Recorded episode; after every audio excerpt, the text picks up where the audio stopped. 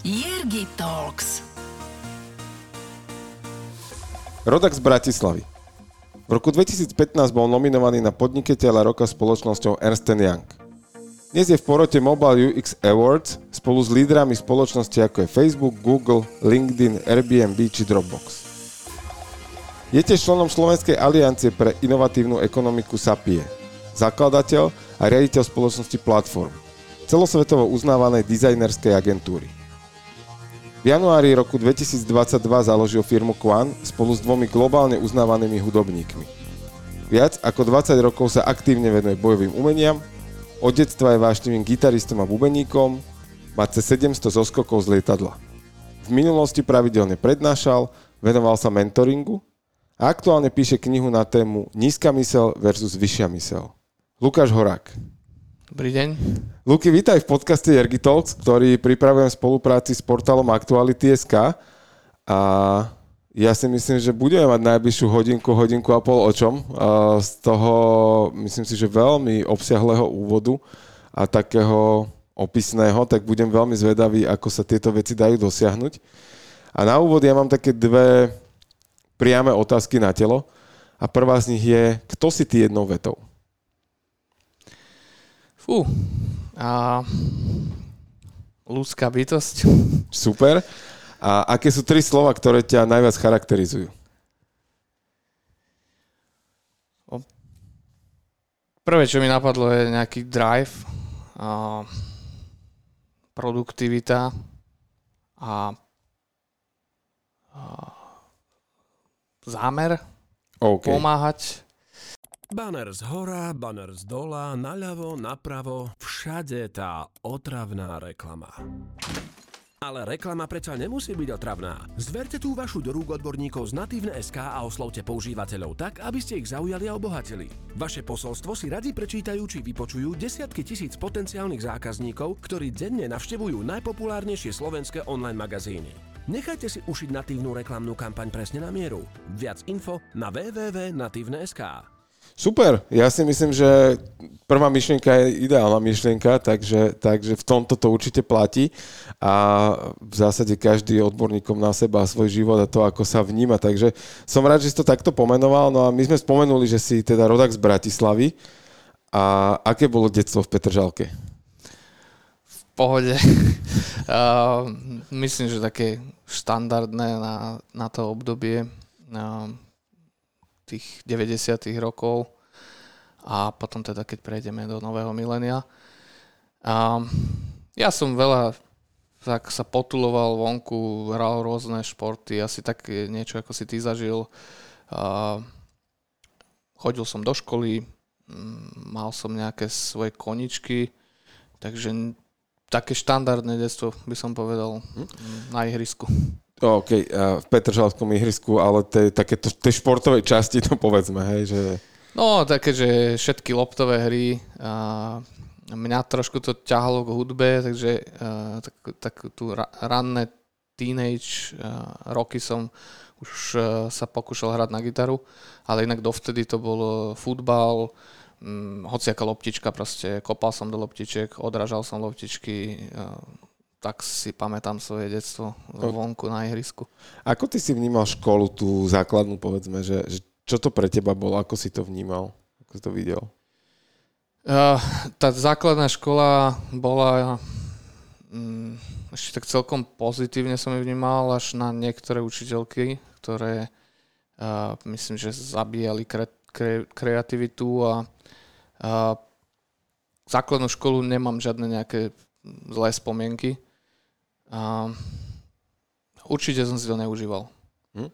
Ako ty si vnímal teraz, keď si povedal, že, že boli pedagógovia, ktorí zabíjali tú kreativitu, ako ty možno aj s odstupom a pohľadom dnešného sveta už vnímania reality uh, vnímaš tú, tú, ten systém školstva?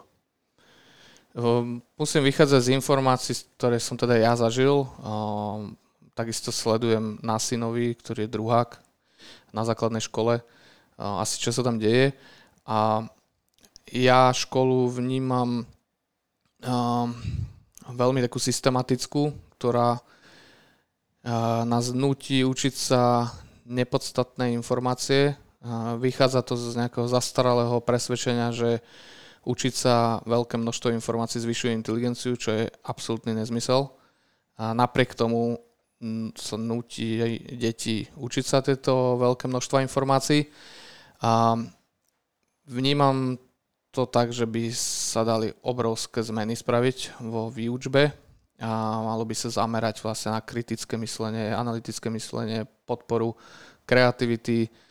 A takisto by mali tí pedagógovia alebo celkovo systém sa snažiť odhaliť, v čom dieťa vyniká, lebo uh, namiesto toho, aby som povedzme 12 rokov alebo 15 rokov sa učil to, čo všetci ostatní a ja sa trápim napríklad s matematikou alebo s prírodnými vedami a ak by som namiesto toho uh, sa 12 rokov alebo 15 rokov venoval niečomu, na čo mám talent a rozvíjal to, tak by to malo obrovský zásah na ľudské životy, na ekonomiku a celý taký progres ľudskej rasy. Takže ja to vnímam ako taký dosť limit, uh, ktorý si vychováva úradníkov. Škola si vychováva úradníkov poslušných, ktorí sú odmeňovaní, ak poslúchajú a keď neposlúchajú, sú práve že trestaní a preto teda málo podporuje školský systém podnikanie alebo nejaké vízie alebo nejaký progres. Skôr si myslím, že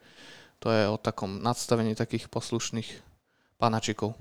Ako ty si vnímal sklbovanie hudby, športu a školy. A, ako ty si to mal časovo zaradené? Že tá škola bola pre teba že úplne v pohode, alebo musel si aj doma venovať nejakú zvýšenú pozornosť? To, čo ma bavilo, mi išlo o, jak po masle a trápil som sa trošku s matematikou a mal som taký zlý zážitok ako dieťa, keď učiteľka dala niekoľkým žiakom asi 5 petiek za jednu hodinu a celý rok som si to opravoval. Dostal som neskutočnú nechuť k matematike. A to vzniklo z toho, že ju niekto urazil a, a ona zareagovala ako také, hm, no teraz, aby som zle nepovedal, ako uh, taký emočne by som to nazval. A vlastne potrestala kopu žiakov, ja som s tým nemal nič spoločné a trápil som sa potom v podstate celú školu s matematikou. Uh, dostal som takú averziu Čiže okrem tej matematiky myslím, že zvyšok bol uh, taký úplne ľahký pre mňa. Mm, nemal som problém sa učiť, mal som dobré známky. A čo sa týka športu, tak to som tak odsledoval uh, u otca, staršieho brata, takže to ma tam nejak prirodzene, som opakoval vzorce správania a šport ma vždy bavil, len ma to ťahalo do takých športov pre jednotlivcov a mňa otec e, tlačil do futbalu alebo do teda kolektívnych športov, čo mňa absolútne nelakalo. Ja som chcel byť nejak zodpovedný za úspech aj za neúspech sám a v tom povedzme futbale mi to prišlo, že Uh, nech urobím čokoľvek, ak tam niekto pokašle, tak, Ty tak ja s tým, no dá sa povedať, nič neurobím. Ale samozrejme chápem výhody toho kolektívneho športu, len tam ma to nejak neťahalo. Čiže ja som trénoval, so mnou bolo veľmi ťažké pohnúť. To asi aj moji rodičia by potvrdili, že... Čiže pridávame tre- štvrté, že tvrdohlavy? Uh, no, mal som úplne vlastný, vlastný, vlastnú hlavu a uh, aj keď som mal 3 roky, 5 rokov, tak mňa si ani na fotke nevedel do rady postaviť. Proste ja som sa pozeral, kam ja som chcel a, a tak mi to opisujú rodičia, že to vždy tak bolo a, a vždy som si išiel vlastným smerom a, a skôr som ja ovplyvnil skupinu ľudí ako to, že mňa niekto stiahol k sebe nejakom kolektíve. Vnímaš to, alebo tento pohľad, alebo t- tento obraz, ktorý si práve opísal, tak na jednej strane môže pôsobiť, že keď sme to zobrali z tej masovosti, tak je to presne, že a to je to neprispôsobivé dieťa, dáme mu poznámku. A, potom sa z toho stane to, že ten človek je, je v živote častokrát úspešnejší ako ten, ktorý proste ide ten, ten vychodený chodníček. A, Vnímaš to dneska z toho tvojho ako keby života, že to je možno tá, tá jedna z najväčších cností, ktoré máš, je to robiť veci inak? Do určitej miery, ako zase nejaká anarchia by tam nemala byť. E, veľa pravidel dáva zmysel a, a, a sú pravdepodobne aj dobre nadstavené. A, a na druhej strane m, mm, môžu veľa ľudí limitovať. A ja som bol trošku taký anarchista, um, ale myslím si, že mám empatiu a, a vždy som sa vedel dohodnúť aj teda so starším, mal som rešpekt starším, že nebolo to, že by som robil zle, akurát som si to robil po svojom. A uh, aj si pamätám, že vlastne niektorým učiteľkám na základnej škole alebo strednej škole to práve že imponovalo. Vôbec to nehodnotili ako, že som neprispôsobivý, práve naopak. No a s niektorými som bojoval, ako keď je tam mm, nejaký dospelý človek, ktorý má určité silné zakorenené presvedčenia, postoje, že to má byť takto a není otvorený nejakým alternatívam, tak samozrejme tak bojoval so mňou. A tak ja som neustúpil. To, to som nejak mal v sebe. No. OK. Ako sa uh, vyvíjal ten, ten vzťah k veciam v škole, ktoré ťa bavili? No, uh, čo mňa bavilo, tak nemalo nič so školou spoločné. Okay. Uh, takže ja som vnímal napríklad na strednej škole už čas v škole ako ma to otravovalo, že na čo tu sedím a počúvam tu niečo, čo ma vôbec nezaujíma. Uh, mal som pocit, že ma brzdí škola. Uh, tie predmety, čo ma bavili, tak uh, strašne ma bavila biológia, biochemia, aj história ma bavila, jazyky ma bavili ako, ako predmety, ale mm, určite by som sa tým nezaoberal, čiže by som to bral ako také vš- z toho všeobecného vzdelania. Určité predmety ma bavili a viac som im venoval pozornosť ostatné, napríklad fyziku, ktorej sa posledné roky detailne venujem, aj kvantovej fyzike, tak tie na škole ja si nepamätám ani jednu vetu zo školy. Ja nič nepamätám. Som mal nejakú učiteľku, sa mi zdá, že asi stále chýbala, alebo, alebo ale asi to tak nebolo. No, alebo ty si nič, no, nič si nepamätám z fyziky. Takže ono to veľa závisí od toho učiteľa skôr toho asi učiteľa si človek zapamätá a Halo. spôsob toho, ako učí. Určite, ja vám, keď si spomenul tú fyziku, tak ja si teda pani profesorku, moju fyzikárku pamätám, lebo, uh, ale nesúvisí to úplne priamo s predmetom, ale pamätám si, že som stal uh, v rade na obed a schýlovalo sa, tuším, že ku koncoročnému už vysvedčeniu a ma tak odchytila v tom rade, ona, ja som mal, ja neviem, tých 175, 180 cm plus minus a ona mala tak 145 asi a, a taká veľmi utlažená a prišla ku mne, že, že Jerku, že aké by som bola väčšia, ja vám takú facku dám. a, že, a prečo? A že, že, že vy ste tak leniví, že, ale že ja vám tú známku musím dať, že, že, ale že vy ste tak leniví, že veď vy máte na to, aby ste to mali lepšiu známku. A ja hovorím, že pani profesorka, že ako neberte to zlo, mne to je úplne jedno. Proste ja vám prisahám, že s tou fyzikou nikdy nič nebudem riešiť, yes. nebudem v tom podnikať ani nič takéto, ani, ani vedec, nemám ambíciu byť. A, a to bolo presne, že ja som to v tom momente nevidel ako zmysel, ale paradoxne mali sme raz suplovanie a prišiel nám fyzikár uh, vysvetľovať nejakú látku a on nám dal metaforu a príklad, ktorý som si dodnes nezapamätal, že akým spôsobom, že ako vypočítať to, že keď sedíš ty v tretej lavici, on stojí pred tabulou, tak pod akým uhlom a akou silou musíš vyplúť slinu, aby si ho trafil.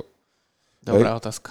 A to si v sekunde zapamätáš, to presne pre toho tínedžera, že OK, tu, tu nám ma to začína baviť. Áno, áno, presne. To, to je spôsob učenia. Počúvate Jergi Talks. Ja, ja si napríklad teraz si mi pripomenul uh, jednu takú vetu uh, mojej učiteľky biológie, ktorá uh, mi povedala, alebo tak do triedy to povedala nahlas, že a čo si myslíte, že vy budete robiť prácu, ktorá vás baví a ešte budete na nej zarábať. A e, to bolo na strednej škole, asi v druhom ročníku a ja som si tak presne povedal, že však to už robím.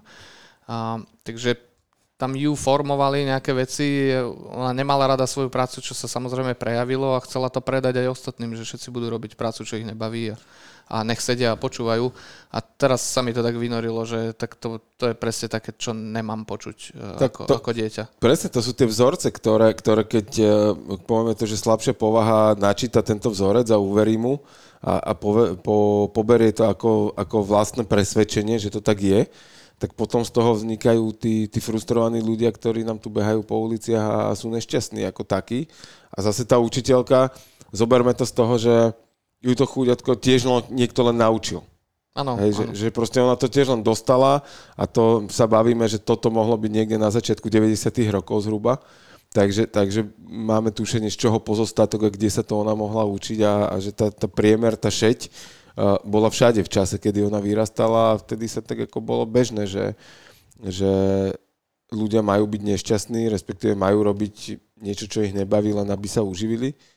Áno, ale... že to je ako nejaká nevyhnutnosť a nemám sa vec zaoberať tým, Tak. že či ma to baví, či mám talent na to. A ja mám pocit, že, že na Slovensku, a možno ma usmeriť, že vzhľadom na, na celý svet, ale mám pocit, že na Slovensku je stále veľa takýchto ľudí síce, ale mám taký akože vnútorný pocit, že čím ďalej je viac tých uvedomelých, ktorí dokážu búrať tieto presvedčenia, či už sami voči sebe, alebo voči nejakým skupinám a inšpirovať tých ľudí, že aha, dá sa to aj inak vlastne. Tam asi má veľký vplyv uh, aj to, v čom vyrastali napríklad rodičia. Uh, sme postkomunistická krajina, každý, kto mal niečoho viac, tak bol podozrivý, že ich formovali úplne uh, iné nejaké podnety ako povedzme mladších ľudí. A s- myslím si, že tie staršie generácie stále s týmto veľmi bojujú. Poznám starších ľudí, teraz myslím 60 70 ktorí rozmýšľajú úplne inak a, a je to také by som povedal až príjemné počúvať. Takže e, asi sa to tiež nedá sa to úplne zgeneralizovať, hm, ale jasne je tam, je tam cítiť ten taký tlak tej, toho komunizmu alebo v čom vyrastali oproti svetu. Ja sa bavím s klientami, um, 50-tnici, 60 niektorí majú Stanford, Har- Harvard vyštudovaní a oni ma počúvajú. Uh, Oni si nájdú firmu, uh, platform alebo teda uh, ko- akúkoľvek konzultáciu, čo absolvujeme, tak berú tú druhú stranu ako odborníka a počúvajú ho a nestarajú sa mu do toho. Na rozdiel od teda Slovakov, ktorí uh, sa k všetkému chcú vyjadrovať a majú svoje názory, presvedčenia, postoje, s ktorými sa nedá pohnúť. Pritom im častokrát chýba úplne zásadná informácia na to, aby vedeli vyhodnotiť, či je niečo správne alebo nesprávne, tak stále sa rozhodnú pre svoje názory, postoje, ktoré vychádzajú z niečoho z minulosti. Jasné. A poďme sa vrátiť k tej strednej škole, pretože ty si po, povedal a spomenul, že boli tam veci, ktoré ťa bavili a boli síce mimo školu. A to je možno tá oblasť hudby, že tam si počas, počas toho, tej strednej školy bola tá, tá, svoje Skôr zrodenie práca, vzťahu? Prá, OK. Práca mne vlastne, ja som už tak 14 rokov, prvý ročník na strednej škole som prvýkrát teda mm, videl, že web stránky sa dajú robiť, som to mal ako predmet na informatike. A ma to zaujalo a doma som teda pokračoval, našiel som si nejakú knižku, nebolo vtedy také, že tutoriály na YouTube, neviem, či YouTube bol, myslím, že ešte, Ešte nebol, asi vtedy, no. A, Vtedy sa štartoval internet. Áno, vôbec. áno, tak e, to tak 2002, 2003 možno, 2001, 2003. Tak ja som sa učil vlastne z knižky a strašne ma zaujali e, také zahraničné agentúry. Tomu možno sa potom vrátim. Ale takým, taký samouk som bol v tomto. e, Chcel som sa naučiť, chcel som skopírovať e, web stránky, alebo teda nejaké také až interakcie, ako niečo funguje. A, a s tým som pokračoval. Ja som v podstate začal už tak v druhom ročníku komerčne robiť uh, web stránky. Najprv je pre takých uh, rodinných známych, uh, nejakú tetu, potom jej kamarátku a, a veľmi skoro to boli potom také väčšie firmy, že veľmi skoro som sa dostal na stránku Eurové a som robil napríklad, ešte keď nebola postavená, tak aby sa teda predávala. A robil to celý môj tým, ja v obývačke s mojimi trenkami. A, ale tak samozrejme e, na stretnutia chodil môj brat, lebo ten je starší, tak aspoň mňa by ani nepočúvali.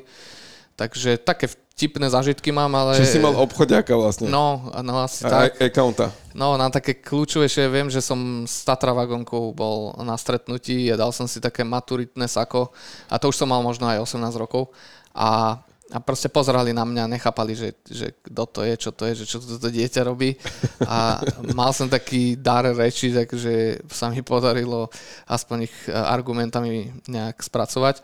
No ale tomuto som sa venoval ako takým aktivitám v škole, že keď som mal voľnú hodinu, tak ja som tam ako taký autista som natriasal, že už chcem ísť teda dokončiť tú web stránku, čo mám rozrobenú. Te, A- te, vlastne teba čas v škole ťa brzdil. A tak som to vnímal. Um, A samozrejme mi spôsoboval stres, ja som mal stres z písomiek, ja, mne sa dodnes sníva, akože, že mám písomku, to sa ja spotený zobudím, ale kľudne pôjdem pre tisíc ľudí prednášať alebo sa baviť e, s akýmkoľvek nejakým vysoko postaveným človekom a, a predávať mu niečo. Len nech ti nedáva Len test, písomku nech mi nedáva niekto. No. Okay. Najhoršie asi z matematiky by bolo také základné učivo. uh, ako je možné, že ty si videl príležitosť z tej web stránke, pretože mal si to na predmete, kde v triede vás bolo 20-30 a ty si, ty si to uchopil ako brutálnu príležitosť a, a začal si to robiť doma, ďalej a zrazu bum bum a bol z toho biznis. No to už asi bolo nejak dané, ale keby som tak to mal opísať, tak e, tá kreativita ma za tým bavila. Ako tvoril som niečo, hneď to malo výsledok, že bola to taká tvorivá činnosť a, a sa mi to, veľmi sa mi to páčilo. Proste ja som mal veľmi dobrú inšpiráciu tých zahraničných štúdí a Čiže ma to zaujalo, potom som zistil, spravil som prvú stránku, myslím, pre mm, klub kickboxu, do ktorého som chodil a tam som si nejak odskúšal a, a tak e, mám v sebe taký, jak som spomenul ten drive, že takú súťaživosť som mal ako tínedžer a ako taký dvaciatník, neskutočnú súťaživosť som mal v sebe, že som chcel všetko robiť lepšie a najlepšie. A to ma asi od začiatku poháňalo, že ak som spravil tú prvú web stránku, tak si hovorím, že tak dá sa to ešte lepšie, krajšie a, a fascinovalo ma to. Neviem, prečo ma to tak chytilo ale bolo to dizajnovanie, programovanie a taký okamžitý výsledok. Veľmi ma to, veľmi ma to chytilo. Aký to bol pocit, keď si z prázdnej stránky zrazu dokázal vytvárať nejaké, nejaké veci, ktoré, na ktoré ľudia navštevovali, chodili si tam pozerať? Lebo to sa bavíme o dobe, že to nebolo, že WordPress a tu si vyberiem šablónu a nalém tam texty. Že to bolo reálne programovanie. Áno, to bolo uh v podstate Flash, uh, Macromedia Flash bol vtedy taký najpopulárnejší, uh, čo bol veľmi pekný nástroj, kde sa dalo hrať aj teda s pohybom. A tie web stránky um, vtedy mali úplne taký um, iný podklad. Oni neboli spravené pre užívateľov, oni mali niečím zaujať, boli stránky, ktoré boli pekné alebo mne sa páčili ako, ako tomu autorovi a vôbec sa nebralo do úvahy e, nejaké používateľské potreby, alebo... Nere... Čo by chcel zákazník asi. vôbec to nikoho nezaujímalo vtedy, takže skôr to bolo také, ako, také až umenie by som povedal. Že to, to bol to, taký push marketing, hej, že tak, tak to som povedal, že to bude, tak to tak bude. Tak, keď klient ešte niečo náhodou povedal, že sa mu nepačí, tak som bol nervózny z toho, že, že čo sa mu nepačí, však tak som to spravil, tak to bude, takže to bolo úplne inak, ako je teraz. Ehm, ale zase to malo tak, taký ten uh, umelecký dotyk, že mohol sa ten autor tam naozaj vyhrať a nemusel riešiť 5 rôznych prehliadačov, uh, rôzne rozlíšenia ako mobil, tablet, laptop, veľký, veľký monitor. Čiže spravil som to na jeden krát a všade to fungovalo. A čo bolo teda taká... Tedy bol jeden Explorer. Áno, áno, Explorer a ešte niečo asi bolo. Asi Mozilla. Uh, super. Ako tá hudba fungu- fungovala v tvojom živote? Ako sa tam dostala? Um, tak celkom vtipne to začalo. Ja, ja som veľký fanúšik Nirvany. A neviem prečo neskutočne ma fascinoval Kurt Cobain a, a pozeral som live koncerty a a povedal som jednému kamarátovi, že viem zahrať pesničku Lithium na gitare. Nevedel som, ešte som gitaru ani v živote nevidel. A on, že však si to vypočuje, tak som sa to musel naučiť nejak. Okay. Uh, myslím, že do pár dní. A uh, tak som prvýkrát sa naučil prvé tóny. A potom som mal učiteľa, čo bol sused, ten ma také základy na gitare naučil. No a a potom som hral, mal som aj skupinu uh, s kamarátom, vlastne tiež z tej istej brány. A a bavilo ma to. Počúval som také rokovejšie štýly a, a snažil som sa teda zlepšovať. A vždy som sníval o tom, že budem gitarista, bubeník a že budem vypredané koncerty mať. Takže to bola moja predstava. Hral som sa na Kurta Cobaina, mal som hokejku prichytenú o gauč, to bol akože mikrofón a pustený koncert a, a nacvičené som mal všetky grimasy, čo robil. Takže taký nejaký sen, taký detský. A Skvelé. To ma ťahalo. Čo ti to dávalo? Hrať na tú gitaru a bubny potom? Opäť tá gitara začala prvá, teda na bubny som hral tak, že som mal paličky a treskal som o gauč. Vždy som chcel byť bubeník. V škole som bubnoval prstami o lavicu, tak asi do takej miery som bol bubeník. Až trošku neskôr som začal na bicie hrať. Ale tá hudba opäť to bol taký kreatívny prejav. Takisto, jak tie web stránky, pre mňa to bolo kreatívna robota. Tvorba? A, áno, tvorba a taký až umelecký prejav. Čiže toto niekde e, vo mne je.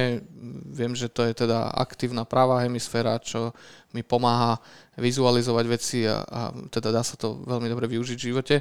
Ale pre mňa to bol teda umelecký prejav a tvorivosť. Hm. A ako často si to robil?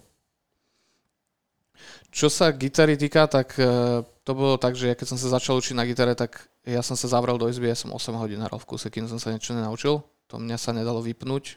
Proste cieľ a kým není splnený, tak krvavé prsty. No a, a hrával, som, hrával som často, stále sa učil nové pesničky, vymýšľal som si svoje pesničky, takže to veľmi ma to tešilo. Potom s kamarátmi vo Vyklenku sme hrávali, spievali sme spolu. To, bol, to boli prvé koncerty? No, to viem, že Nothing Else Matters som sa naučil, tak s tým som machroval. A také zvláštne, lebo to bol veľký kontrast. Ja som popri tom robil bojové športy, kickbox a to proste nejak nejde dokopy. Že som teda trénoval ako čo najlepšie ubližiť niekomu, ako tak inými slovami. A potom som chytil gitaru a, a brnkal si tam na gitaru ľubezné tóny, takže... Možno práve tie kontrasty te bavili, že si to vyrovnával, tie hladiny nejako energetické. Asi, asi to bude niečo také. Počúvate Jergy Talks. A ako to dopadlo so snom o koncerte?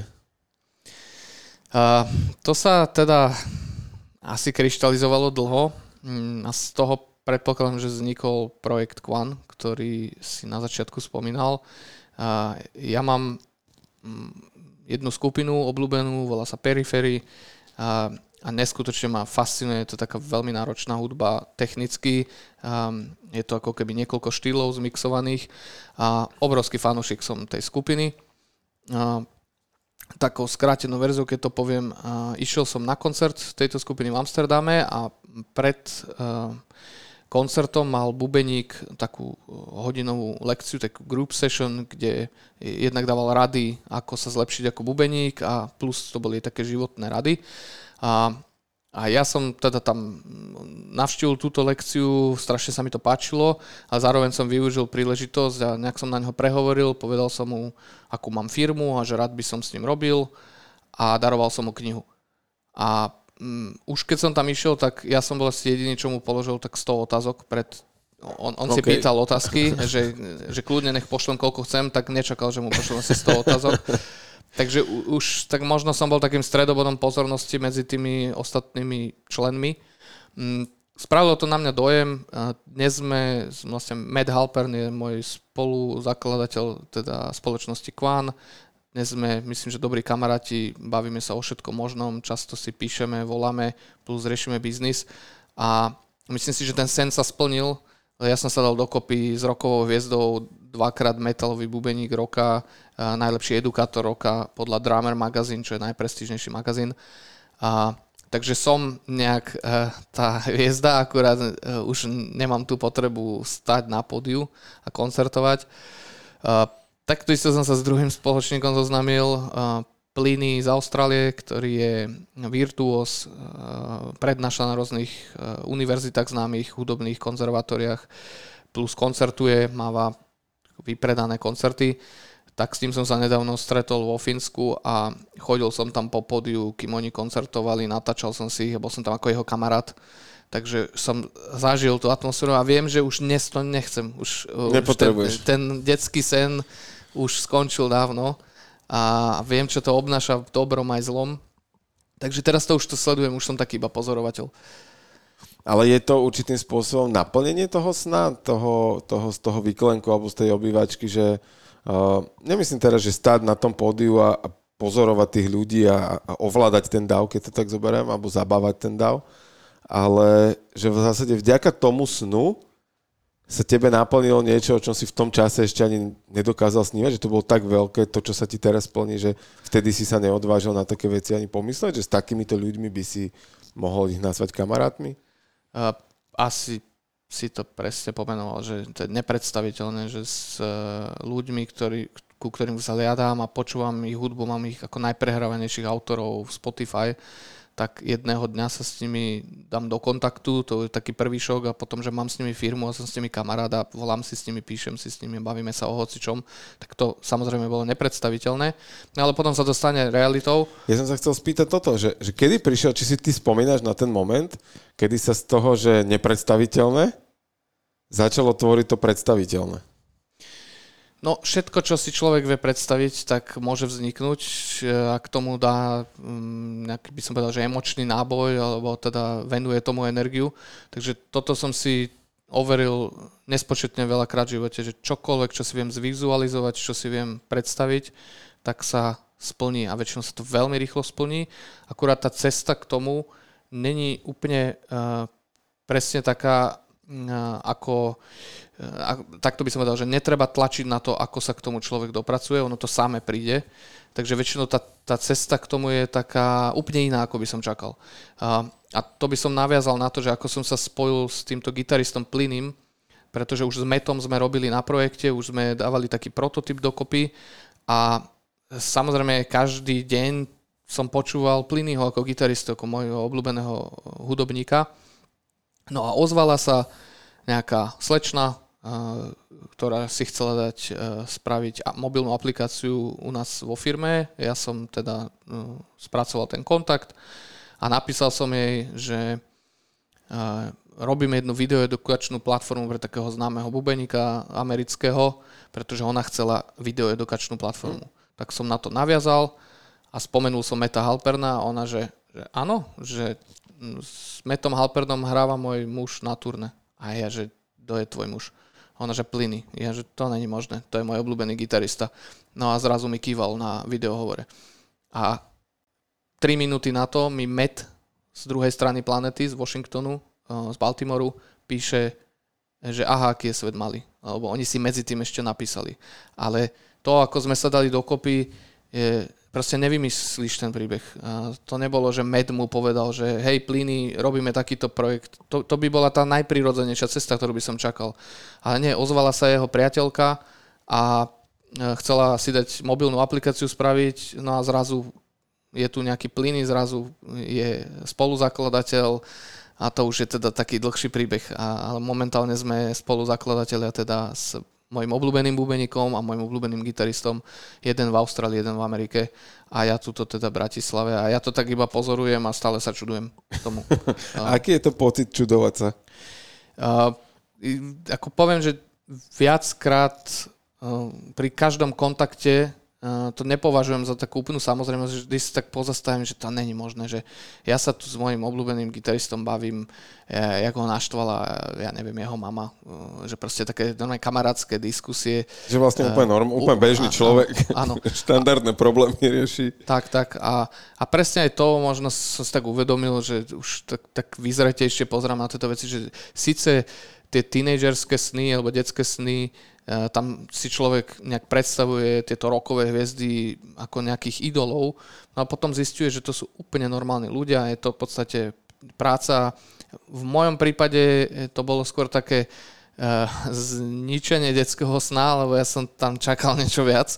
Uh, ale um, ako na druhej strane to bolo, že jasne, to je, to je normálny človek, inteligentný, úspešný a v nejakej oblasti vyniká a v ďalších oblastiach nemusí vynikať. Jasné. A boli momenty, keď sa štipol, že či to je fakt realita? Určite veľakrát to bolo tak, ako stále je to také, že keď sa nad tým zamyslím, že to není možné, že o čom som sa ja bavil, ja neviem, s Metom včera, a veď to je môj obľúbený bubeník, však veď on hrá koncerty a ja som sledoval jeho videá non-stop, snažil som sa podľa neho hrať na bicie. Áno, ako stále sa to deje. Neberem to ako samozrejmosť. Keby sme z tohto mali spraviť možno nejaký kľúč alebo mústru toho, ako sa to tebe podarilo k tým ľuďom dostať, lebo môžeme to brať, že to je dielom náhody, môžeme to brať, že to je dielom nejaké vysielania myšlienok a, a vizualizácie, ale na jednej strane tá, tá vizualizácia je akože fajn, je super, predstavovať si, ako by veci mohli dopadať, ale na druhej strane ty si robila nejaké kroky, hej, že ty si spravil to, že si išiel do toho Amsterdamu, napísal si mu 100 otázok, ktoré jemu vyrazili dekel pravdepodobne. Presne. Inak zodpovedal ti už tých 100? A, no, ve, veľa ich zodpovedal a ja som bol strašne zvedavý. Ja som sa pýtal proste, takže veľa ich zodpovedal tam na mieste.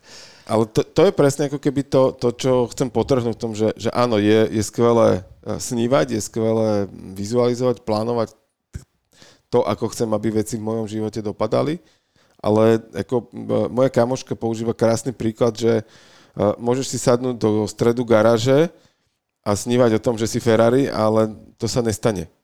Že musíš preto, aby si sa stal tým Ferrari, alebo môžeš eh, sedieť v strede futbalového ihriska a pozerať na všetky zápasy Ligy majstrov, ale ani Ronaldo, ani Messi sa z teba nestane bez toho, že spravíš nejakú, nejaký krok dopredu. S tým úplne súhlasím a uh, veľakrát sa interpretujú niektoré také nové disciplíny ako kvantové terapie uh, veľmi zle, že si človek predstavuje, že pošle nejakú kvantovú vlnu a vznikne nejaká realita. Nefunguje to tak, to, teda zatiaľ sa to mne minimálne nepodarilo. Ja môžem teda, určite v tom vidím systém hm, po tých rokoch, lebo toto není jediná udalosť, ktorá sa mi udiala. To isté sa dialo vlastne s firmou Platform, ktorá tak celkom objektívne e, dosiahla určité úspechy a ja som si naplnil tam úplne konkrétne presné sny, ktoré som si vykonštruoval, ako som ti na začiatku povedal, že som mal také americké štúdia, po ktorých som teda opakoval, také zahraničné, tak boli dve. E, jedni sa volali Too Advanced a druhý sa volali Fantasy. A oni boli takí úplne, že majstri sveta. E, že, že boli tí, tieto dve firmy a potom dlho, dlho nič a potom boli všetci ostatní. Takže tam neskutočný rozdiel proti konkurencii. No a ja som po nich opakoval a pamätám si, že som sedel u rodičov v obývačke, teda jak som programoval nejaké stránky a, a hovorím si, že kurník, že raz, keď budem s nimi robiť, tak si na hlavu dám vytetovať ich logo, že pre, pamätám si takú myšlienku. Uh, dnes je tu Advanced aj Fantasy v liste našich klientov. S firmou Fantasy robíme už niekoľko rokov pravidelne uh, na najväčších projektoch uh, od Spotify cez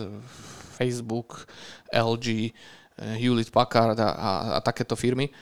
Um, a tu Advanced sme tiež robili Čiže tam vznikla úplne že konkrétna realita, ktorú som ako tínedžer si nejak predstavil a dokonca som si, pamätám, ako viem, že je to veľmi subjektívne, len chcem to podotknúť, že predstavoval som si konkrétne office v Amerike, z ktorého sa pozerám tak na mesto, také americké mesto. Nebolo to úplne, že New York presne, alebo nejaké, nejaké konkrétne mesto.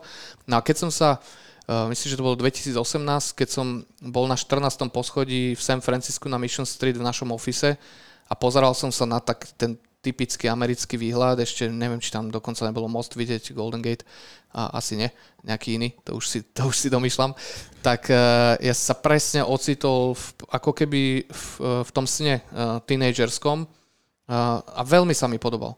Takže uh, bez akého nejakého teda keby som teraz vynechal také tie abstraktné uh, koncepty alebo veľmi ťažko uchopiteľné teórie, uh, tak minimálne ja som si konkrétnu realitu nejakú predstavil a áno, a drel som na nej, drel som na nej roky, uh, ale povedal by som, že najprv vznikol výsledok, až potom tá cesta k nemu. A toto som si overil na nespočetne veľa veciach. A či je to dobrý výsledok alebo zlý, spomeniem ešte jeden zlý. Pri výskoku z lietadla niekde v zahraničí, neviem hovoriť kde, a som pristával takto na letisku pred vzletom som si robil srandu, že do elektrických drotov, aby sme nevleteli. A veľmi som o tom veľa vtipkoval. A o asi pol hodinu na to som vyskočil nad, e, na horách nad nejakou dedinou, kde som si zachraňoval život e, spolu teda s ostatnými a mali sme pristať niekde a hádaj, kde som letel. Na elektrické dráty. Presne tak, na elektrické droty. Veľmi ma to tam k ním ťahlo. Neskutočne som sa bál toh, tejto reality, ale som jej dal veľkú nejakú takú silu, e, e, energiu alebo emočný náboj a ja som reálne letel na elektrické droty a tesne pred tými elektrickými drotmi som proste padak zastavil. padol som na zem asi z druhého, tretieho poschodia, zlomil som si chrbticu, Našťastie to nemalo nejaké dlhodobé následky. Furt lepšie do drotov. Áno, a tých drotov, ako úplný magnet, proste to, čo si e, človek vie predstaviť. A samozrejme to je vec, ktorú si potom až následne tak pospájam.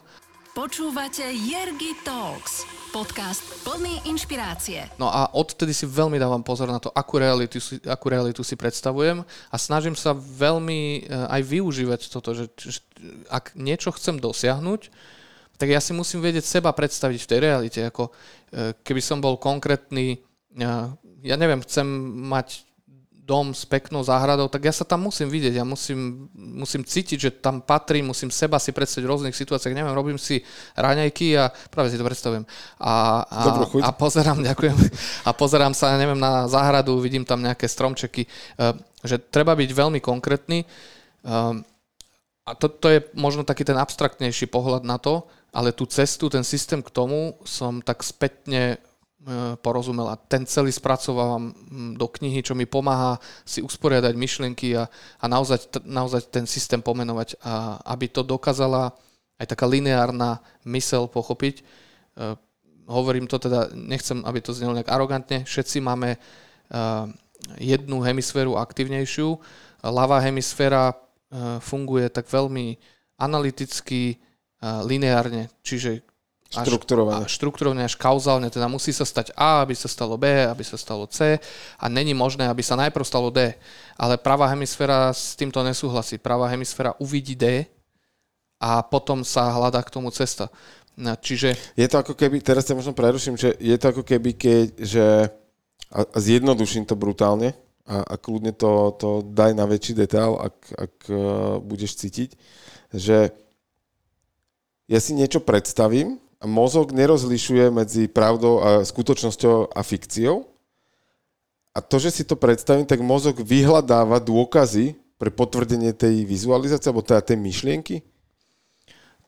Presne tak. E, keď si predstavíš, a teraz by som poprosil všetkých posluchačov, aby si predstavili, ako krájajú šťavnatý pomaranč, tak ako náhle si to predstavím, tak mi začnú sliny tiesť že ja, ja neviem, že je skutočný ten pomaranč. Trošku menej sa hovorí potom o napríklad o sexuálnom zrušení, ale však povedzme to.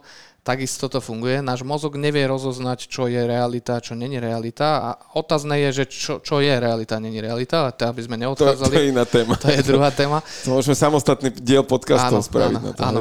Ale v podstate e, nevieme úplne rozoznať, čo je realita, čo není realita, čiže my si vieme niečo predstaviť a teraz e, otázne je, že ak teda verím, že niečo dosiahnem, tak uh, náš mozog ako keby informuje bunky, uh, vyšle uh, hormóny, vyšle signál do všetkých buniek tela, ktorí budú podporovať túto realitu.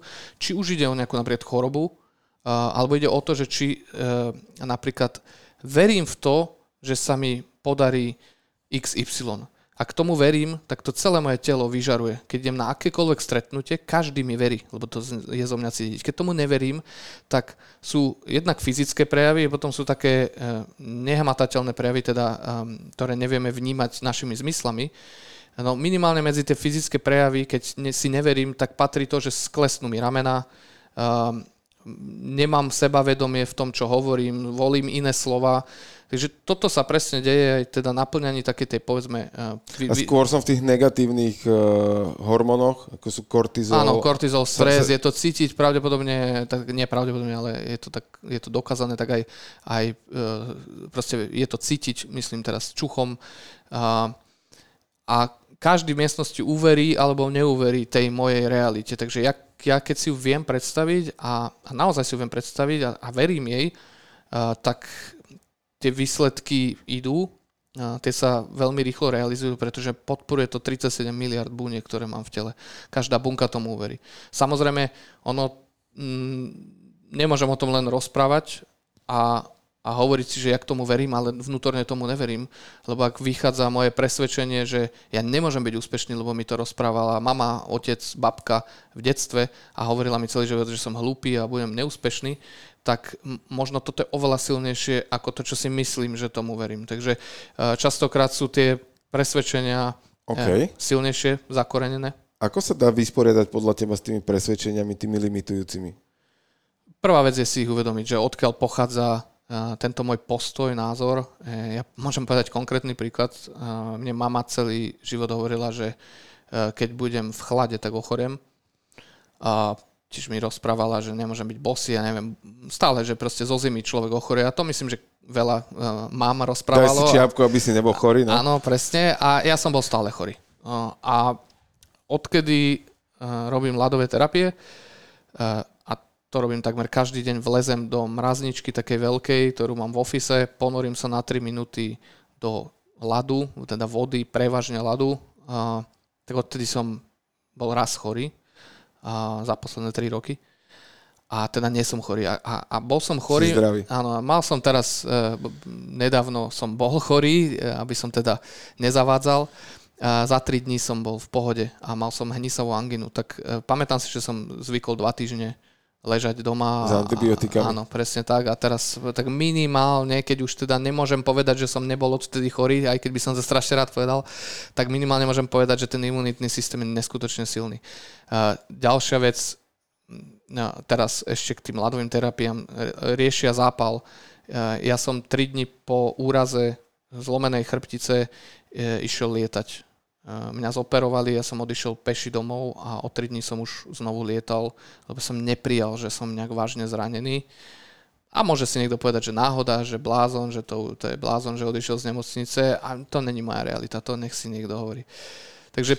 Toto je, toto je možno si to zachytil uh, taký pekný príklad tohto roka toho, ako sa aj naozaj, že, že z externého hľadiska s veľmi negatívnou situáciou dá vysporiadať je, je krásna ukážka aktuálne Dak Palovič, ktorý mal v lete uh, ťažkú haváriu na motorke, jeho, jeho zramovalo auto.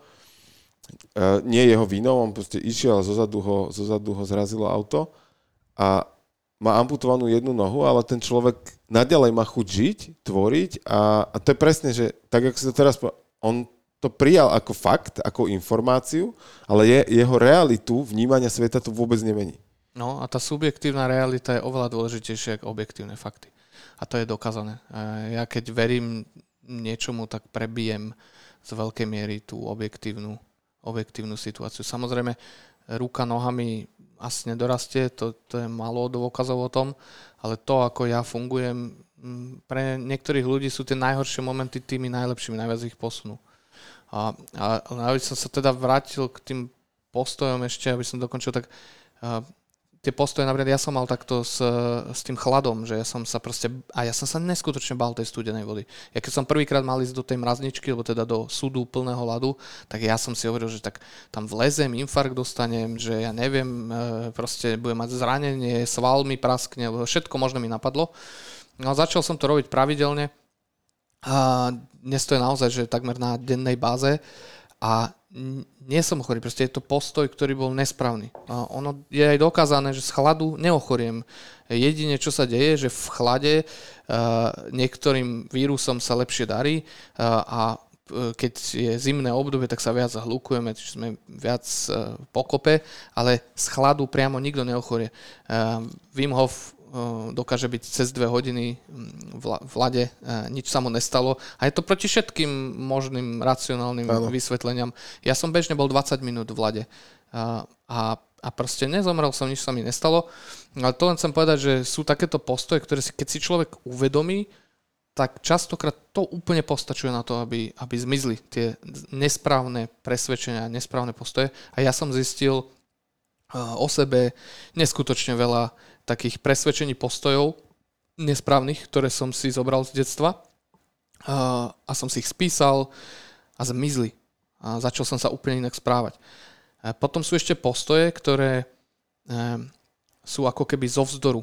Čiže napríklad poviem, babka šetrí, strašne šetrí, ja som to celé detstvo, detstvo videl, nič si nechcela kúpiť, samozrejme ona logicky je povojnové dieťa, takže ona na to mala povedzme dôvody. A teraz nehovoríme o mojej babke, ale tak vo všeobecnosti. A, a ja zo vzdoru nešetrím. No a áno, tak byť štedrý není zle, ale míňať všetky peniaze, aj tie, čo nemám, není dobre. Áno. Takže napríklad veľa postojov je e, zo vzdoru a tie nikdy nepomôžu, ne? lebo oni vychádzajú z nejakej negatívnej emócie, z nejakého negatívneho nadstavenia, takže neprinesú mi šťastie.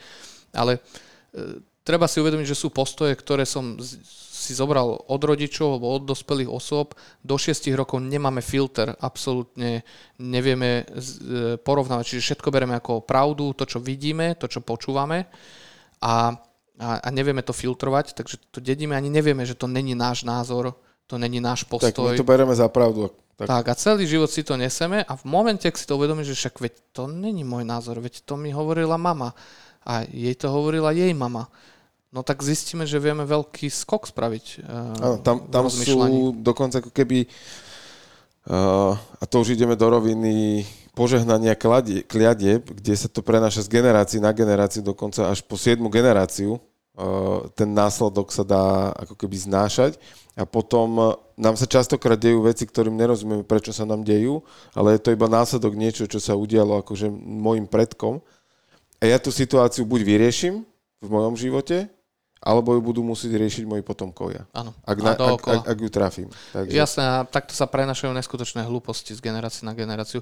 A také úplne bežné príklady, čo môžeme že nikdy sa nedokázalo, že keď v tme alebo v, pri me, menej svetla ja čítam, tak si kazím oči, no ale každá babka a mama to povie, ne, nečítaj v večeru už, lebo si pokazíš oči, no úplný nezmysel. Takisto ten chlad, takisto, ja neviem, pred telkou blízko neseď, lebo si pokazíš oči. Jasne, že každý to hovorí a, a kde sú fakty k tomu, kde je k tomu nejaký keď, podklad. Keď už to, keď už to uh, máš naozaj uverené, že, že ti to niekto, autorita, keď ti to povie, tak skrátka to tak je. Ale to je presne jak s tou učiteľkou, že koľko tých tvojich spolužiakov uverilo tomu, že nemôžu sa živiť tým, čo ich baví. Áno. A je to možné, aj keď už boli starší, tak mohli, mohli to zobrať. Horšie by bolo ešte, keby to počúvali ešte v skorom... Ako úplne malé deti, no, hej. Do troch rokov, potom do, do šest. To sú, to sú úplne že zásadné veci, ktoré... Že rodičia si ani neuvedomujú, jak ubližujú svojim deťom, ak, ak im teda odovzdávajú takéto hlúposti. A no na, na to, aby sa s tým človek vedel vysporiadať, tak ono to musí výsť ako keby na svetlo. Čiže ja musím nájsť ten svoj zlý postoj, musím si uvedomiť, odkiaľ pochádza, on vyjde na svetlo a začnem ho riešiť. A tam už sa dá v, v aplikovať, to volá, že Heisenbergov princíp, že už len pozorovaním sa mení moje správanie. Takže napríklad, keď nešetrím a chcem zmeniť svoju finančnú situáciu, tak začnem si sledovať, na čo míňam. A už sa to začne meniť. Ja to mám sám na sebe odskúšané. Je jedno, koľko som zarobil, veľa, stále som bol zle na tom finančne, stále som, to stále minúť. som míňal, stále som míňal, že či bolo úplne jedno, koľko zarobím, stále som adekvátne k tomu míňal. A to napríklad taká vec, ktorú som si uvedomil uh, pred nedávnom, že, že to není uh, niečo, čo by mi povedali rodičia, čo by som v škole videl, neučí nás to nikto, a, ale viem, z čoho pochádza napríklad to, to, to nešetrenie. A takýchto postojov z, zlých alebo vzorcov správania, ktoré si bereme z 10, je neskutočne veľa. A človek, keď dokáže seba kriticky sa na seba pozrieť a dokáže sa zamyslieť nad tým, že čo robím vlastne zle, a, tak môže sa neskutočne posunúť. Ako ich spozorovať na sebe, že ktoré sú tie správne presvedčenia, tie podporujúce a ktoré sú naopak tie limitujúce? Tak už len to, že či mi to prináša nejaký benefit do života, ako napríklad keď som videl rodičov športovať, non-stop a ja športujem, tak je to super, však to je, každý vie, tam není jeden, jeden argument, prečo by človek nemal športovať, má to neskutočne veľa benefitov pre fyzické telo, pre, pre mentálne procesy, pre duševné procesy. A, takže sú dobré veci, ktoré dedíme, no a potom sa môžem pozrieť na to, že prináša mi toto šťastie alebo nešťastie. Mm, je, neviem, niekto vidí svojich rodičov každý deň pivečko si dať večer. Je to úplná samozrejmosť, že k večeri pivo alebo k večeri víno. No to není dobrý zvyk. To, to je proste alkoholizmus čistý. A keď je to ešte jedno pivo, dobre, môžem si povedať, že fajn.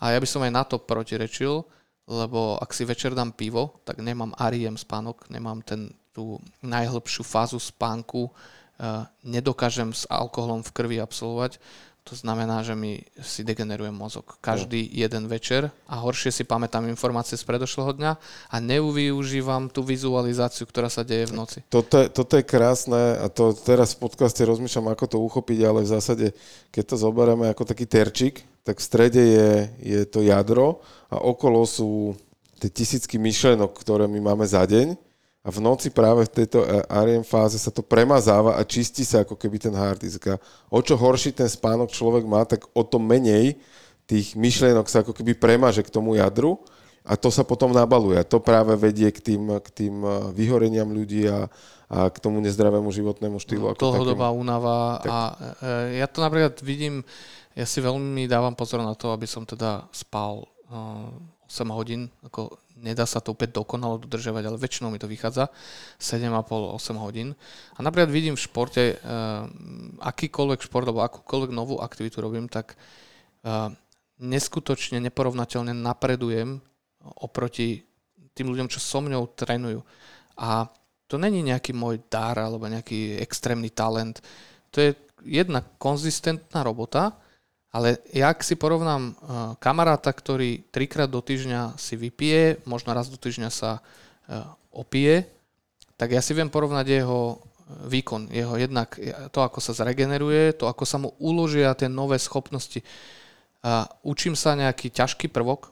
Ja napríklad lietam v takom trenažeri v tuneli, Uh, to je trojrozmerné lietanie, raz som dole hlavou, raz hore, hore hlavou. Všetko je úplne naopak ako v fyzickom svete, kde chodím, hej, lebo tu sa opieram o vzduch. A to nechcem ísť do detajlov, ale učím sa nejaký prvok preletieť z jednej strany na druhú a učím sa to, idem spať a v noci to pochopím a ráno to ide, to každý poznáme, že ráno som múdrejší, ráno mi niektoré veci zapadnú.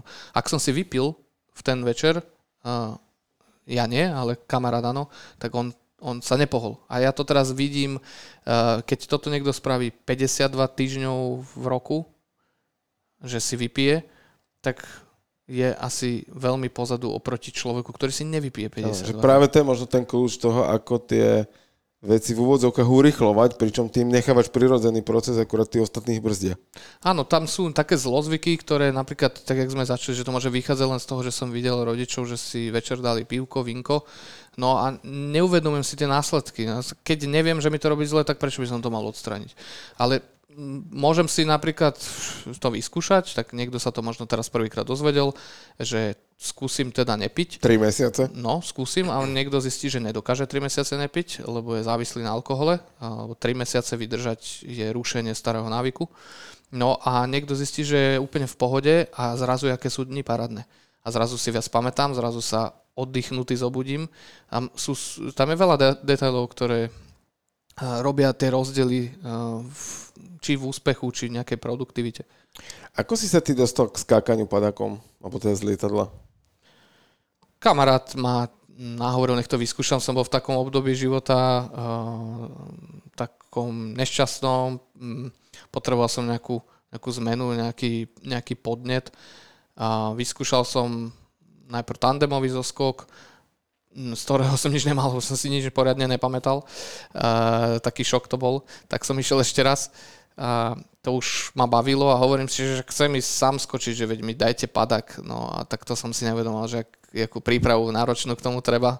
A zaujalo ma to veľmi a je to ako dodnes uh, Samozrejme ten adrenalín tam zohráva nejakú rolu, keďže ja pochádzam z bojových športov, tak uh, možno som si to nejak doplňal teraz tými zoskokmi, ale pre mňa je to absolútna kontrola nad svojim telom, lebo ja lietam také akrobatické prvky, padáme dole hlavou alebo dole nohami 360 km rýchlosťou, meníme uh, vlastne polohu tela v takých skupinách, tam sú neskutočné preťaženia, 5G, možno viac ako preťaženie gravitačné.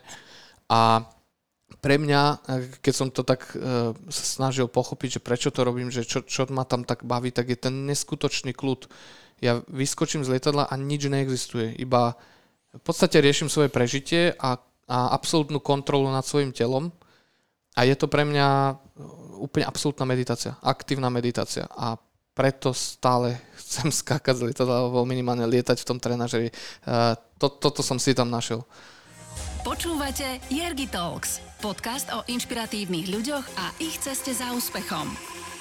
Čo ťa ženie k tomu pokračovať v tom, že, že je to tá meditácia, tá, tá absolútna koncentrácia na daný okamih?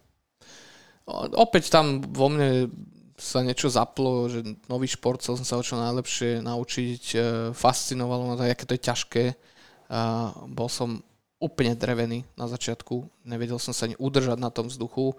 V porovnaní s tým, čo dnes tam robím, tak to je e, obrovský progres a to, to zlepšovanie sa, to učenie sa nejakej novej schopnosti, zručnosti, ja už robím trošku systematicky, pretože viem, že keď sa človek učí náročnú vec, tak každý deň sa nám približne 10 tisíc nových neurónov vytvorí a ak sa učím niečo ťažké, tak sa integrujú do systému. Čiže mi rastie mozog, zlepšujem sa celkovo, volá sa to neuroplasticita.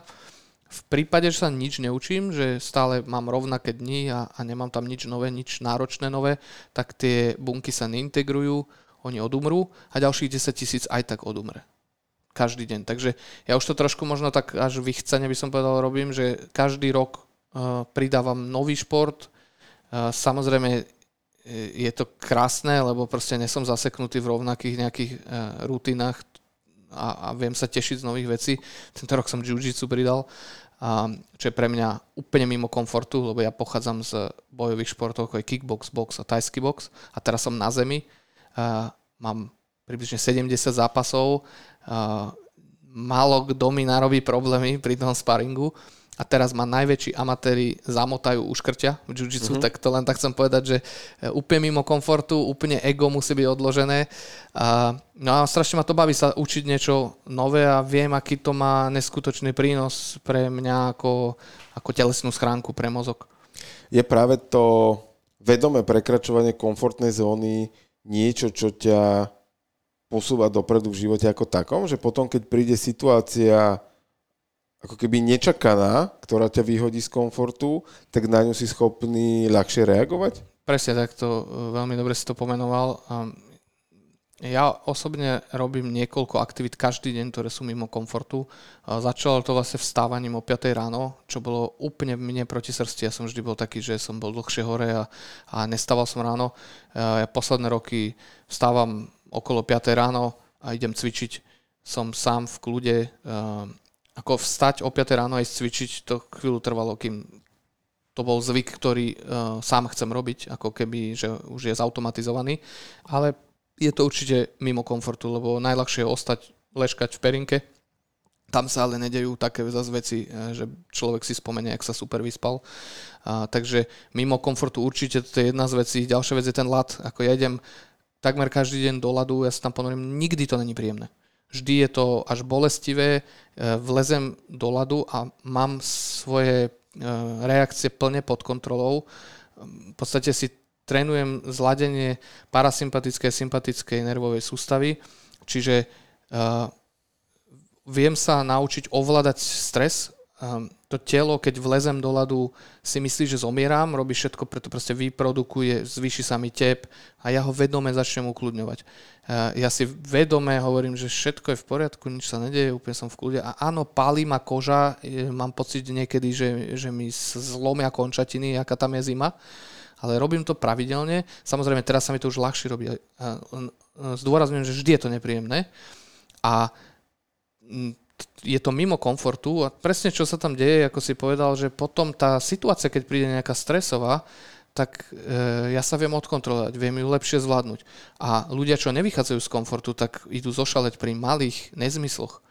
A čokoľvek sa stane. No tak môžem porovnať s tým, ako som povedzme pristával na, na padaku a e, myslel som, že tak asi zomrem. Že ak nedoletím tam, kde potrebujem, tak som mŕtvy. Bol som v úplnom kľude, absolútnom kľude a akurát tie elektrické droty, tak tým som si tak priťahol, len uh, tie moje reakcie neboli, že som tam šal, ja si pamätám, že som bol úplne absolútnom kľude, možno teb by si mi ani nenameral nejaký vysoký, takže sú také situácie, samozrejme to sú extrémy, ale potom také tie bežné, každodenné situácie, niekto na mňa slovne zautočí, absolútne to so mnou nepohne. Mňa neuvidíš kričať, to musí byť nejaký veľmi nevydarený deň že prináša to neskutočne veľa kľudu, takéto tieto ne, neustále trénovania mimo komfortu. A toto sú dva nejaké spôsoby. Tiež ísť cvičiť, vieš, ako ísť dvakrát denne cvičiť každý deň, tak není to komfortné. Ako ja môžem si láhnuť na gauč a prepínať telku. A, ale tak to mi asi Tam sa zázrak asi neudeje. No, no. Lebo tak. pozrieť farmu 14 ti veľa užitku do no. života no. asi neprinese. Tak, tel, Alebo ne, teda ne, neviem, neviem, nemám ani telku. Neviem, takže... koľká tá séria ide. To bolo skôr akože for, takže. Jasne. Takže a my sme spomínali v úvode, že a, si sa venoval prednášaniu a mentoringu, tomu sa venuješ aj doteraz, ale v podstate tvojou takou novou, v úvodzovkách novou témou je, že píšeš knihu. Čo ťa dovedlo k tomu, že sa rozhodol napísať knihu? Lebo to není také, že akože kniha spomienok, alebo že prepisy najlepších stratégií, ktoré ste klientom doručili? Ja som mm, písal už jednu knihu odbornú. To bola o, o tom, ako sa najlepšie predáva mileniálom, teda určitej vekovej skupine online. A, že takú malú skúsenosť mám, bola to, je to e-book, je dostupný free. A, ale čo sa týka teda písania tejto knihy, tak e, spravil som úplne zásadné zmeny v živote. Mm, musím to tak trošku obširnejšie zobrať. E, nejak som fungoval, dosiahol som svoje ciele, e, sny, ktoré e, teda som, ako som spomínal, ako napríklad ten, tí, tí zahraniční klienti, Office v San Francisku, a potom to bolo aj New York. A, a ja som sa ocitol v nejakej takej fáze života, že ja som nebol spokojný, nevedel som čo ďalej a začal som um, tak od uh, toho davu okolo seba um, dostávať tak, také, také ťahanie dole som cítil, že OK, to je asi všetko, uh, myslel som si, že budem roková hviezda, myslel som si, že budem úspešnejší, ale že tak asi nebudem a, a v takom jednom období života som tak uh, išiel smerom dole. Mm, to samozrejme uh, tam za tým potom uh, bola taká nespokojnosť, že som hľadal potešenia také externé, uh, všelijaké party, neustále scrollovanie telefónu a presne to, čo, ako, aký opak toho, čo žijem teraz. By som povedal. No a Uh, ako takto som si žil nejaké obdobie, to trvalo možno aj niekoľko rokov, kým som si povedal, že nie, že toto, ne, takto nechcem žiť, toto nie som ja. A, a dá sa povedať, že zo dňa na deň som zmenil uh, úplne životný štýl. Uh, presne to, čo som spomenul, začal som s 5am rutinou, kde aby som neodradil ľudí. To nejde úplne o to, aby to bolo teda o 5 ráno, ale ide o to, že čo robím prvú hodinu svojho dňa. A to bola taká najzásadnejšia zmena, že ja som sa donútil skoro vstávať.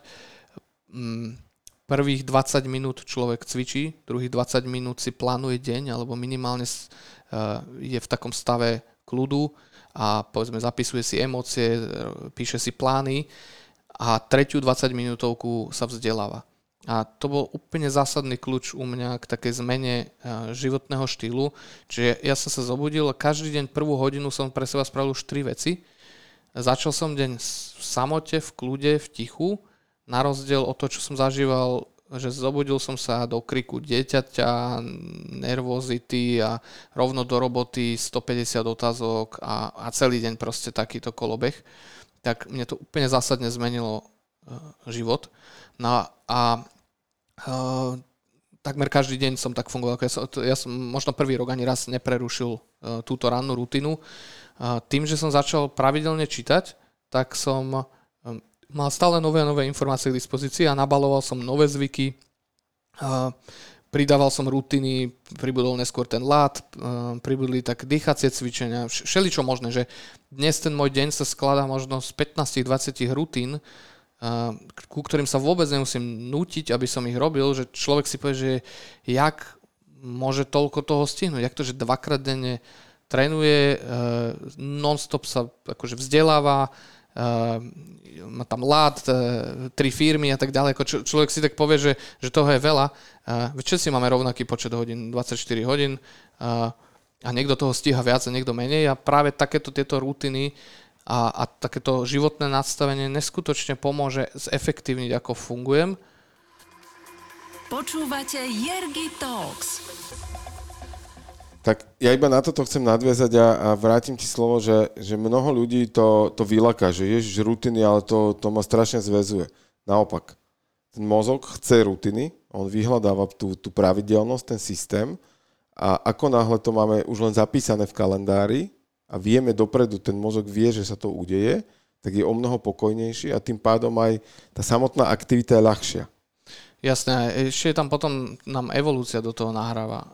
My čokoľvek, čo opakujeme, v priemere 66 dní za sebou, ak zopakuješ nejakú rutinu, teda povedzme, že e, je tam spúšťač, zazvoní budík, a potom je tá rutina, idem si zacvičiť a potom je odmena, to sú endorfiny v, pod, v podobe dopamín, teda dopamín a odplavený kortizol a, a proste a kopu ďalších vecí.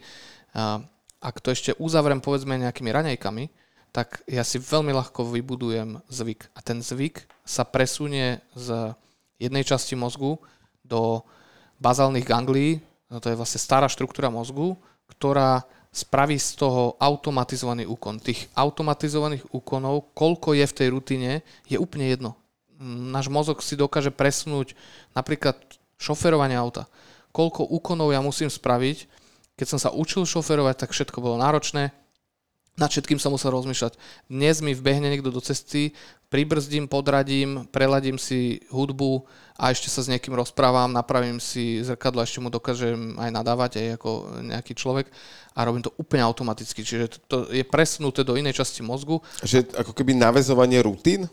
Um, v podstate tá rutina nám šetrí energiu, uh-huh. čiže keďže mozog spaluje strašne veľa kalórií, aj v kľudovom stave, najmä keď rozmýšľam tak nepomerne viac ako svaly, tak sa vlastne optimalizoval proces evolúciou a, a mozog uh, vytvoril vlastne tieto automatizované procesy rutiny, ktoré miňajú oveľa menej uh, kalórií, čiže nám umožnili prežiť. Takže čokoľvek, čo sme opakovali a mozog to vyhodnotil, že áno, je to správne, preto tá tá odmena v tom cykle je tam dôležitá, tak eh, eh, to presunul vlastne do časti mozgu a nemusím to už riešiť. A, a aký to má prínos pre mňa ako mm, bežného človeka, že jak si vytvorím zvyk, eh, systematicky naprogramujem tento zvyk, tak ja už nemusím vôbec rozmýšľať, či idem ráno cvičiť.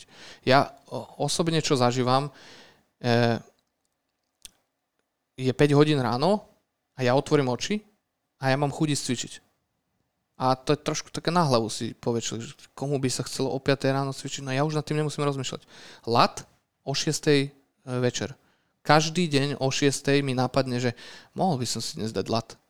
A to je normálne smiešne. Mne to mozog sám ponúka, takže ja sa nemusím presvedčať, nemusím veľa kalórií spaliť na to, aby som si racionalizoval, prečo by som mal ísť do toho ľadu a aký to má benefit pre mňa. Presvedčať sa, hej. Presne, úplne vôbec. Proste, keď dobre vybudujem ten zvyk, čo trvá približne 66 dní až 90 dní, tak to mám na celý život. To je proste zmena životného štýlu.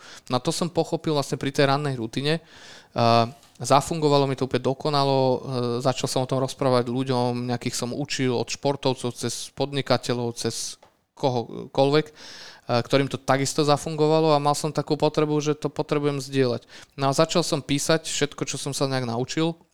Napísal som asi 100 stran uh, o týchto rutinách, o takom zefektívnení života, tak by som povedal až produktivita. No a z toho som sa dostal na také vyššie témy, že vlastne Uh, chcel som to stále viac a viac pochopiť, tak som sa neurovedami zaoberal, uh, kognitívnymi vedami, zaoberal som sa psychológiou, dostal som sa k fyzike, dostal som sa k nejakým nehmotným energiám, dostal som sa k výskumu vedomia a začal som úplne iné témy preberať a našiel som v nich všetky odpovede. Proste odpovede na otázky, na ktoré celý život som hľadal odpovede, no tak uh, ich potrebujem zdieľať. A dostal som sa na všelijaké vedecké štúdie z Ruska, uh, dostal som sa na výrazy, ako spomeniem napríklad, že torzné polia, čo som v živote predtým nepočul, málo kto vie, čo to je, kde to vzniklo, tak ja sa 3 roky tým zaoberám a ako môžem povedať, že neviem prečo. Ne? Takže dostal som sa nejakým torzným poliam, z toho som sa dostal k výskumu vedomia, tomu som sa dostal nejakej kolektívnej mysli, a, a takým názvom, čo teda nechcem nudiť posluchačov, a, ale e, našiel som informácie, ktoré nie sú verejne dostupné, ktoré nie sú k dispozícii, nikto nás ich neučí a prinášajú neskutočné benefity a zodpovedali mi dá sa povedať otázky, že prečo sa niečo dialo v mojom živote, ako sa dialo, prečo sa to deje a vidím to aj na ostatných a mám neskutočnú potrebu to zdieľať so svetom a, a chce pomôcť ľuďom. Čo ti to dá? Ak pomôžem jednému človeku napísaním mojej knihy, tak budem šťastný, lebo viem, aký to má vplyv viem, že pomoc jednému môže pomôcť ďalším trom a tým môžu ďalším 40. A, a tak toto rastie a to sa mi v živote dialo, takže ako, môj zámer je naozaj niekomu zjednodušiť život, priniesť mu viac šťastia, odstraniť mu utrpenie zo života. A preto píšem o metodách a píšem o nejakých postupoch, ktoré sú ľahko uchopiteľné do každodenného života a podporené najmodernejšími vedami, vednými disciplínami. A pretože ten, dá sa povedať, ten e, čitateľ pre mňa som ja pred pár rokmi. Uh-huh. A, a ja som bol taký vždy vysoko racionálny ignorant, ktorý uh, žiadne napríklad abstraktné koncepty vôbec som nerozumel, nechcel som o tom ani počuť. Všetko bolo len, ak mi to ukáž. Tak lineárne. Áno, také lineárne myslenie, uh, ignorantské až arogantné. Uh, ale zase na druhej strane ako veľmi racionálne, čo, čo není teda určite zlé, ale nevedel som sa na tú racionalitu uh, pozniesť. No a zistil som, že, um, že mi teda chýbali odpovede a teraz ja píšem pre seba toho racionálneho ignoranta, arogantného, aby som pomohol mu pochopiť, že počkaj, počkaj, že ale pozri sa, tu je uh, tento neuro biológ, tento uh, psychológ a túto, tento výskumník fyzikálneho vákua a túto biológ kmeňových buniek, ktorí to dokázali, že to takto funguje, že je takýto systém za tým a to, či ty tomu veríš alebo neveríš, nikoho nezaujíma. Akože, tak až by som povedal, tak uh, útočne na svoju osobu, že tvoje názory naozaj až tak veľmi na svet nevplyvajú, lebo všetci máme názory a, a všetci prežijeme bez tých tvojich názorov. A, ale má to človeku pomôcť. Má, má pochopiť, pochopiť, že možno sa mýlim v niečom, možno to není úplne tak, jak som si to predstavoval. Aká je tvoja vizualizácia toho, keď sa to udeje, keď to bude? bestseller. Uh, mám presne nejaký plán a teraz úplne uh, nech sa mi to znelo arogantne. Vôbec mi nejde o, o to, aby som ja bol úspešný. Vôbec mi nejde ani o to, že niečo to má spoločné s Lukášom Horákom ako osobou. A strašne pre mňa podstatný ten zámer. Ja viem, že ten zámer je dobrý a viem, že zámer prebije všetko ostatné. Zámer je najdôležitejší. Uh, tak, jak sme sa bavili, uh, je to ťažko uchopiteľné, lebo je to taký uh, abstraktnejší, nelineárny koncept, ale najprv, jak je výsledok a potom teda tá cesta k nemu, tak to isté platí so zámerom. Ak je zámer dobrý, či v biznise, či, či v čomkoľvek, a u mňa je zo srdca dobrý pomôcť ľuďom, tak viem, že sa to dostane k tým správnym ľuďom. A neviem, prečo by to nemal byť bestseller. Môžeme sa stretnúť rok a zistiť, či to bol bestseller. Ja sa na to budem veľmi tešiť, keď uh, budem na krste tej knihy. Super, super, už sa tam vidíš. ja, ja som tam, ja som tam. Takže uh, budem mať z toho radosť, keď, keď sa to podarí, keď to bude bestseller. A tak ako si to povedal, ja vnímam tú hodnotu uh, v zásade my si to častokrát neuvedomujeme, že kde všade tú inšpiráciu dávame a, a ktorou vetou a koho inšpirujeme a ja mám príležitosť robiť také rané nakompávačky na platforme Metagram vždy v stredu ráno. A po tej dnešnej mi z viacerých strán prišlo presne také ako keby spätná väzba, že wow, takou vetou, že ani nevieš, ktorou vetou si trafil, ako si mi veľmi pomohol, toto mi pomohlo, tamto ma dojalo. A ja som len proste 10 minút niečo rozprával kde ja si sám nepamätám aktuálne, že čo všetko musím si to pozrieť, že, že možno aj seba inšpirujem, ale, ale to je presne ten, ten tok toho, že, že áno, niekedy je lepšie mlčať, ale na druhej strane uh, my nevieme, ktorou vetou a kedy koho inšpirujeme. Proste, ak ju cítime, tak to máme spraviť, povedať, urobiť a, a vtedy sa to deje v úvodzovkách same. Jasné, a, a sám vieš, aký to je dobrý pocit, keď niekomu pomôžeš a niekedy to maličko, čo, čo by ti ani nenapadlo. Takže ako e, tá, tá pomoc druhým e, vždy e, naplňa. Je, je to najpríjemnejší pocit, ak som niekomu pomohol. A, a nemusí, byť úplne, nemusí to byť úplne také prvoplánové, že pomôžem ti, aby som ja z toho niečo mal. Proste teším sa z toho, že som niekomu pomohol, známemu, neznámemu a mne to priniesie veľa šťastia do života a to, že to priniesie ďalším, to je druhá vec. Takže e, zdieľanie informácií je veľmi dôležité aj pre nejaký vývoj, rozvoj aj ľudskej rasy. A, a druhá vec je, mm, tak je to taká najprirodzenejšia vec, e, ako byť šťastnejší. A pevne verím, že práve týmto rozhovorom sme mnohým ľuďom pomohli, možno dali iné pohľady na svet, iné vnímanie reality, iné vnímanie sveta. A ja ti želám, aby sa či už kniha, ale aj tebe v živote darilo, aby si bol spokojný a cítil to vnútorné naplnenie a pokoj. Ďakujem pekne a prajem pekný deň. Krásny deň, do počutia. Jergi Talks vám prináša Jerguš Holéci v spolupráci s Aktuality SK.